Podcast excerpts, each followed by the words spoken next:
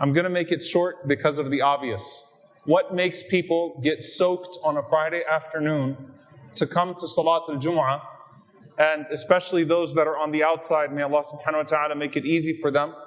And those that walked in and got their clothes soaked, what makes you take off of your work if you had work, sacrifice an hour of earning to come to this masjid, except for the love of Allah subhanahu wa ta'ala? And I want us to just seize this point on the idea of sacrifice and how that plays into our Ramadan goals and how that plays into our relationship with Allah subhanahu wa ta'ala.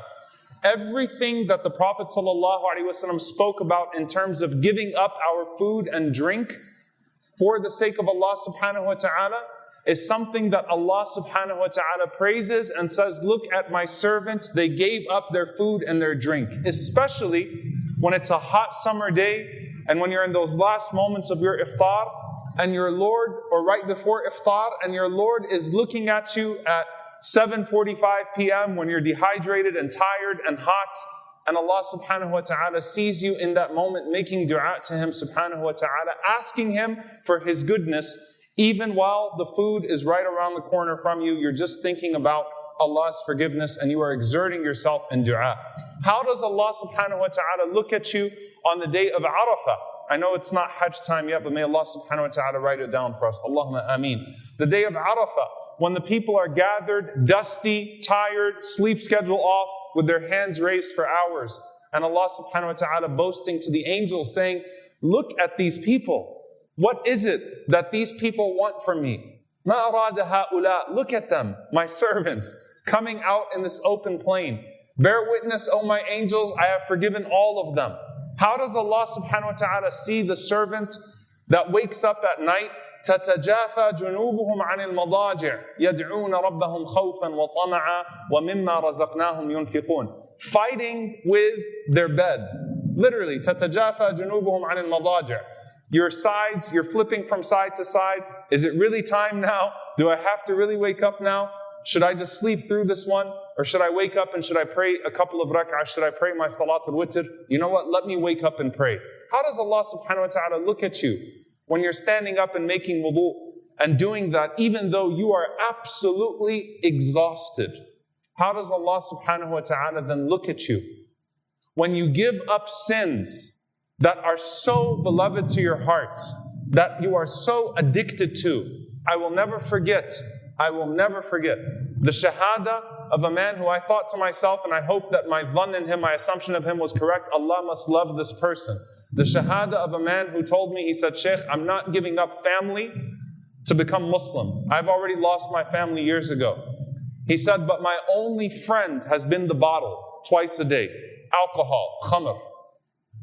And he said, I'm going to give this up for Allah subhanahu wa ta'ala. I'm going to give it up for Allah and I'm going to prove to Allah that I love Him because Allah knows that the most beloved people in the world to me could not get me away from this bottle. And now, mashallah, he's eight years sober. And I think to myself, subhanallah, the, the stories of those Sahaba that had to give up these things. When Allah looks at someone that made really, really, really hard sacrifices for Him, and I quote to you this hadith where the Prophet ﷺ said, Allah is amazed by this person. Allah admires this person. رجل ثار عن وطائه ولحافه من بين حبه وأهله إلى صلاته. A person who on a cold night, the scene is set, it's a cold night and you don't have heaters, and we remember the winter storm.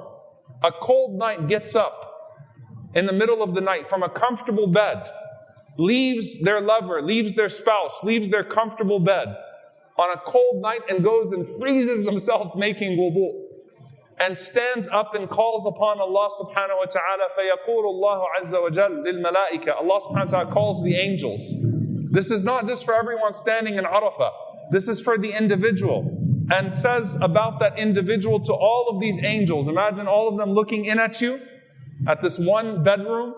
And Allah subhanahu wa ta'ala says, Unduru ila abdi. Look at this servant of mine. Look at this servant of mine. ثار عن فراشه ووطائه من بين حبه وأهله إلى صلاته رغبة فيما عندي وشفقة مما عندي. He left all of that, a comfortable night, a comfortable bed, the person he loves most, to a place of extreme discomfort, putting cold water on himself on a cold night, All of that out of fear of what is with me and out of hope for what is with me. Out of fear and hope. يدعون ربهم خوفا وطمعا. They call upon Allah out of fear and hope. And Allah subhanahu wa ta'ala says to the angels, ما حمل عبدي على هذا? What do you think caused my servant to do that? And they say to Allah subhanahu wa ta'ala, ربنا رجاء ما عندك. Oh Allah, out of hope is with what is with you. فيقول فإني قد أعطيته ما رجا وآمنته مما خاف. He says that I have given them what they sought. أقول قولي هذا واستغفر الله لي ولكم ولسائر المسلمين فاستغفروا إنه هو الغفور الرحيم. الحمد لله رب العالمين والصلاة والسلام على رسوله الكريم وعلى آله وصحبه أجمعين. We ask Allah subhanahu wa ta'ala to accept our sacrifice and to protect us in this life and the next. We ask Allah subhanahu wa ta'ala to give us the best of this life and the next. وأقم الصلاة وصلى اللهم وسلم على نبينا محمد وعلى آله وصحبه أجمعين.